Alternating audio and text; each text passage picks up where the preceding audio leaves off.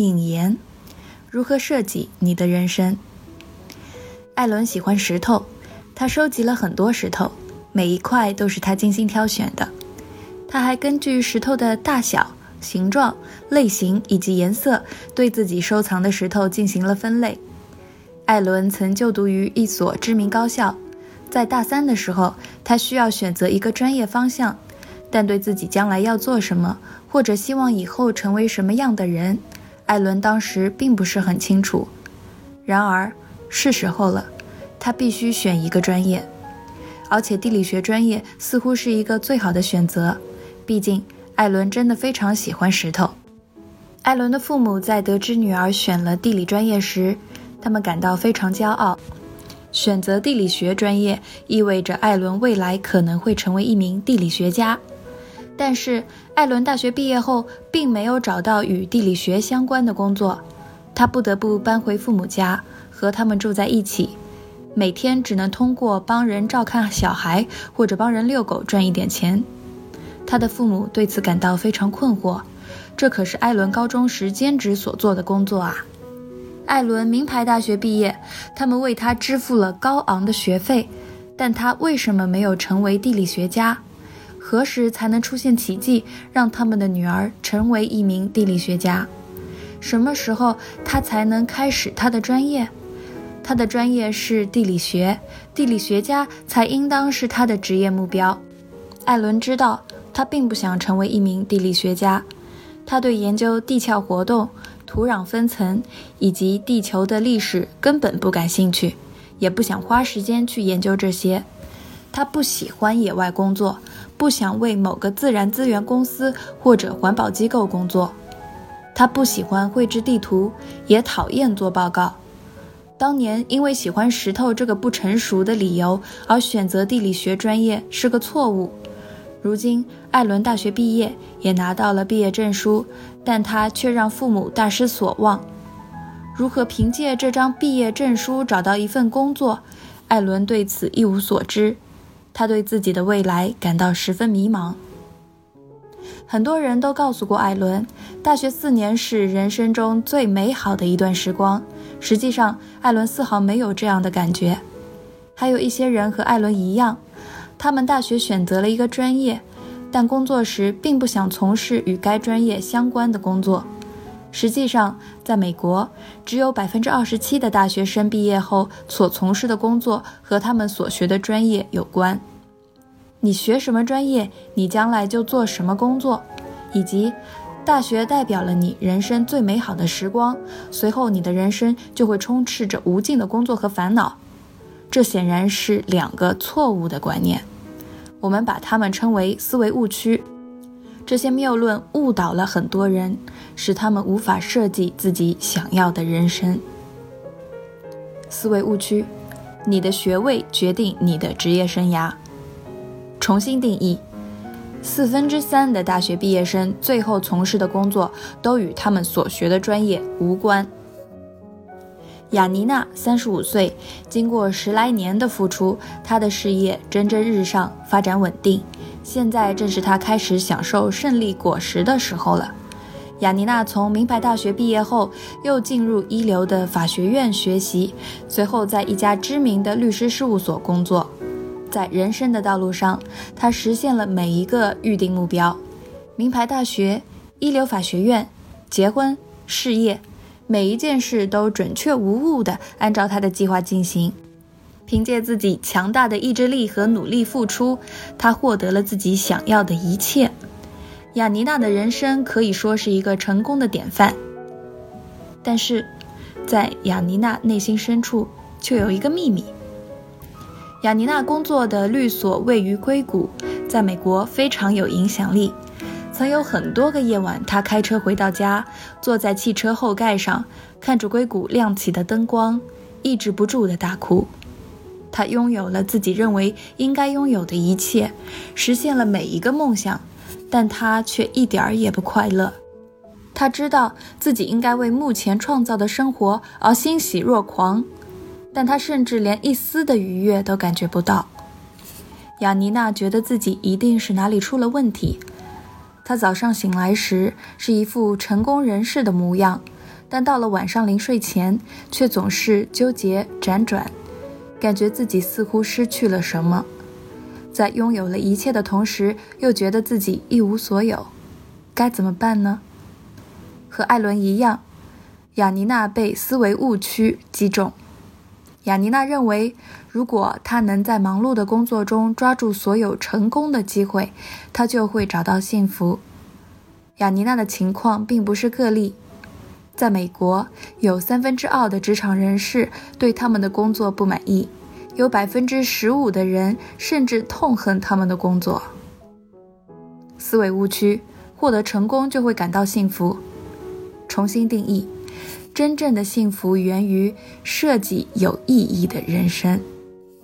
唐纳德退休前的收入非常可观，他曾在一个岗位上干了三十多年，他的家庭也很美满。他的孩子就从大学毕业了，他对自己的退休金也进行了妥善的投资。他曾经工作稳定，生活踏实，每天起床上班，付账单，回家睡觉，这就是生活的全部内容。但是，他每天都在重复前一天的生活，一遍又一遍，毫无新意。多年来，唐纳德不停地在问自己同一个问题。不管他去哪里，他都会问。他在咖啡馆问，在餐桌上问，在教堂问，甚至在酒吧，他也会问。在酒吧，有几个爱管闲事儿的苏格兰人曾热情地帮他解答这个问题。但一次次的询问，并没有阻止这个问题的再次出现。在近十年的时间里，他经常因为这个问题在凌晨两点惊醒，然后走到浴室的镜子前。问镜子中的自己：“我为什么想要这样的生活？”唐纳德从来没有得到过一个满意的答案。他的思维误区和雅尼娜的一样，他们都认为成功的事业可以让自己幸福。和雅尼娜相比，唐纳德处于这种失调状态中的时间更久。而且，唐纳德还有另外一种思维误区。他总是情不自禁地重复自己过去常做的事情。要是有人能够告诉唐纳德他的情况不是个例，他也没有必要重复过去就好了。在美国，年龄在四十四至七十岁的成年人中，有超过三千一百万的人想要拥有一种返场事业，一份既可以体现个人生活意义和社会影响力，又可以继续赚钱的工作。在这三千一百万人中，一些人虽然已经找到了他们的返场事业，但仍然有很多人不知道该从哪里入手，而且他们对在这个年龄做出太大的改变感到恐惧。思维误区太晚了。重新定义，设计一种自己热爱的生活，何时都不晚。三个人，三个大问题。设计思维的妙用，你可以环顾一下四周，不管是在家里还是在办公室，看看你身下的椅子，你手里拿的平板电脑或手机，你会发现，我们周围的每样东西都是由某个人设计的。在 CD 唱片流行的时刻，人们无法随时随地的尽情的听音乐，因为没有人会带着一箱子 CD 唱片到处走。要想畅快的享受音乐，该怎么办？有了问题，就会有人去解决。于是有了可以存出三千首歌曲、长达仅一英寸左右的、可以别在衬衫上的 MP3 方形电子设备，让你可以随时听音乐。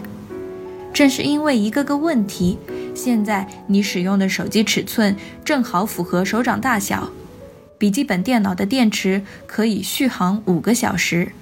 闹钟铃声可以被设置成小鸟的啾啾声。相对于很多重大事件来讲，闹钟恼人的铃声似乎并不是什么大事，但对那些厌烦了每天早晨千篇一律的听到刺耳的哔哔声的人来讲，这就是一个问题。因为问题的存在，你的家里有了自来水，人们在房屋建造中也使用了绝缘材料。抽水马桶被创造出来是因为一个问题，牙刷的发明也同样源于一个问题，椅子的出现更是因为某个地方的某个人想要解决一个大问题，坐在石头上屁股疼。当然，工程问题和设计问题不同。我和比尔都是工程学专业的，工程学能够提供一种解决问题的好方法，前提条件是你不仅收集了大量相关数据，而且相信存在理想的解决办法。比尔曾为早期的苹果笔记本电脑设计铰链及屏幕与键盘连接的转轴。他和他的团队想出的解决方案，让早期的苹果笔记本电脑成为市场上人们最安心的选择。在得出最后的解决方案前，他们设计了很多原型，并且经过了多次的测试。这和设计过程有些类似，但他们的目标是明确的，即创造出一种能够连续使用五年的铰链，一种可以让电脑进行正常打开、闭合上万次的铰链。比尔和他的团队实验了多种不同的机械方法，最终实现了目标。一个工程问题一旦被解决，那么其解决方案就可以被重复利用几百万次，这就是工程问题解决方案的优势所在。下面让我们来看一下什么是设计问题。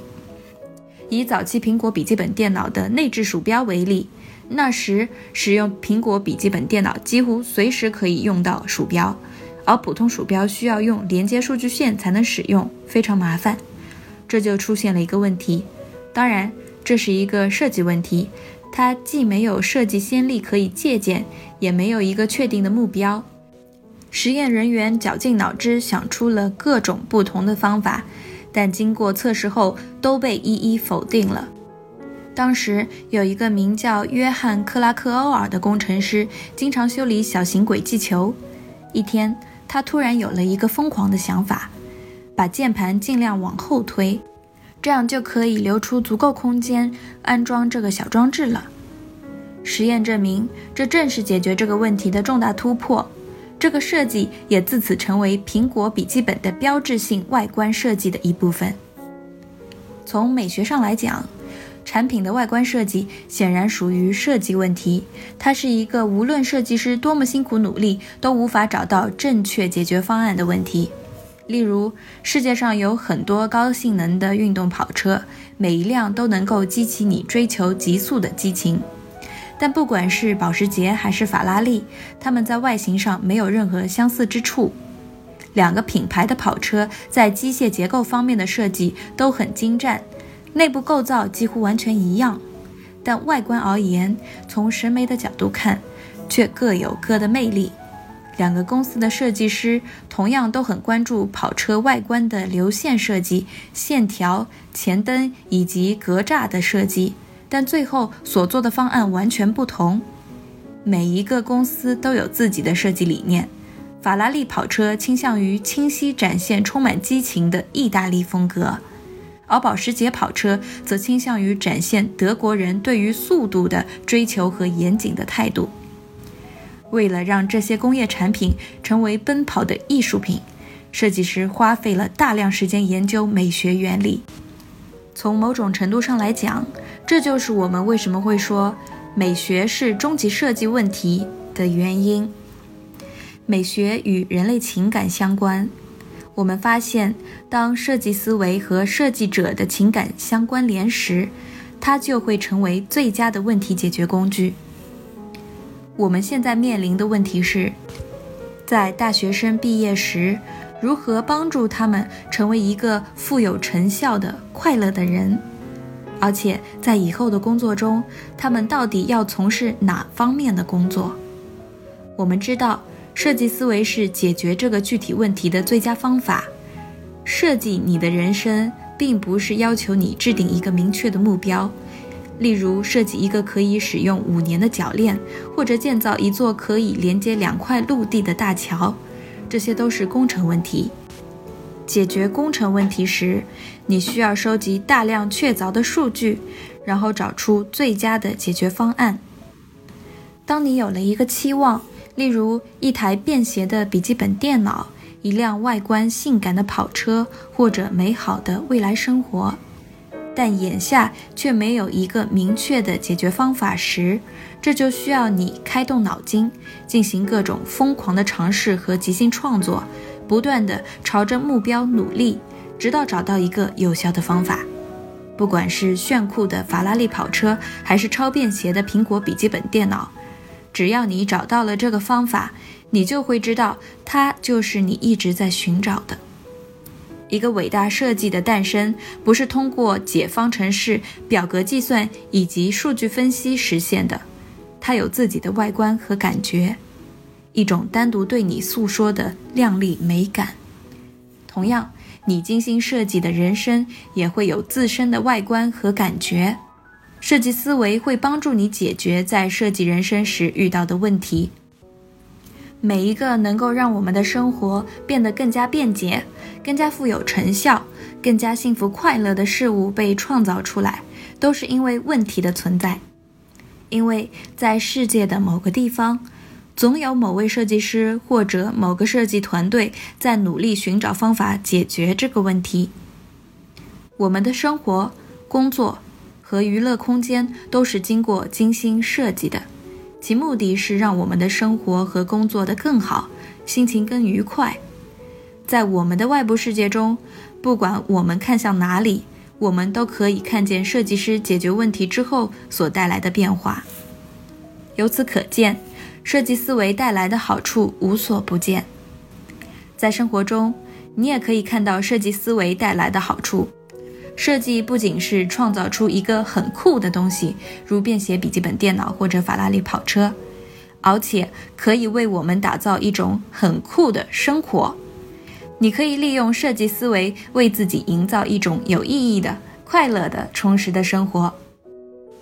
不论你现在或者过去从事什么工作，不论你年轻与否，你都可以利用设计思维创造并设计你的人生和未来。这种思维可以创造令人惊艳的技术、产品和空间，也可以创造美好的人生。精心设计的人生具有旺盛的生命力，它不仅具有持久的创造力和生产力，而且能够在不断发展中为你带来各种惊喜。在精心设计的人生中，你得到的将远超你的付出。在精心设计的人生中，你不会感到每天都像被复制一样枯燥乏味、千篇一律。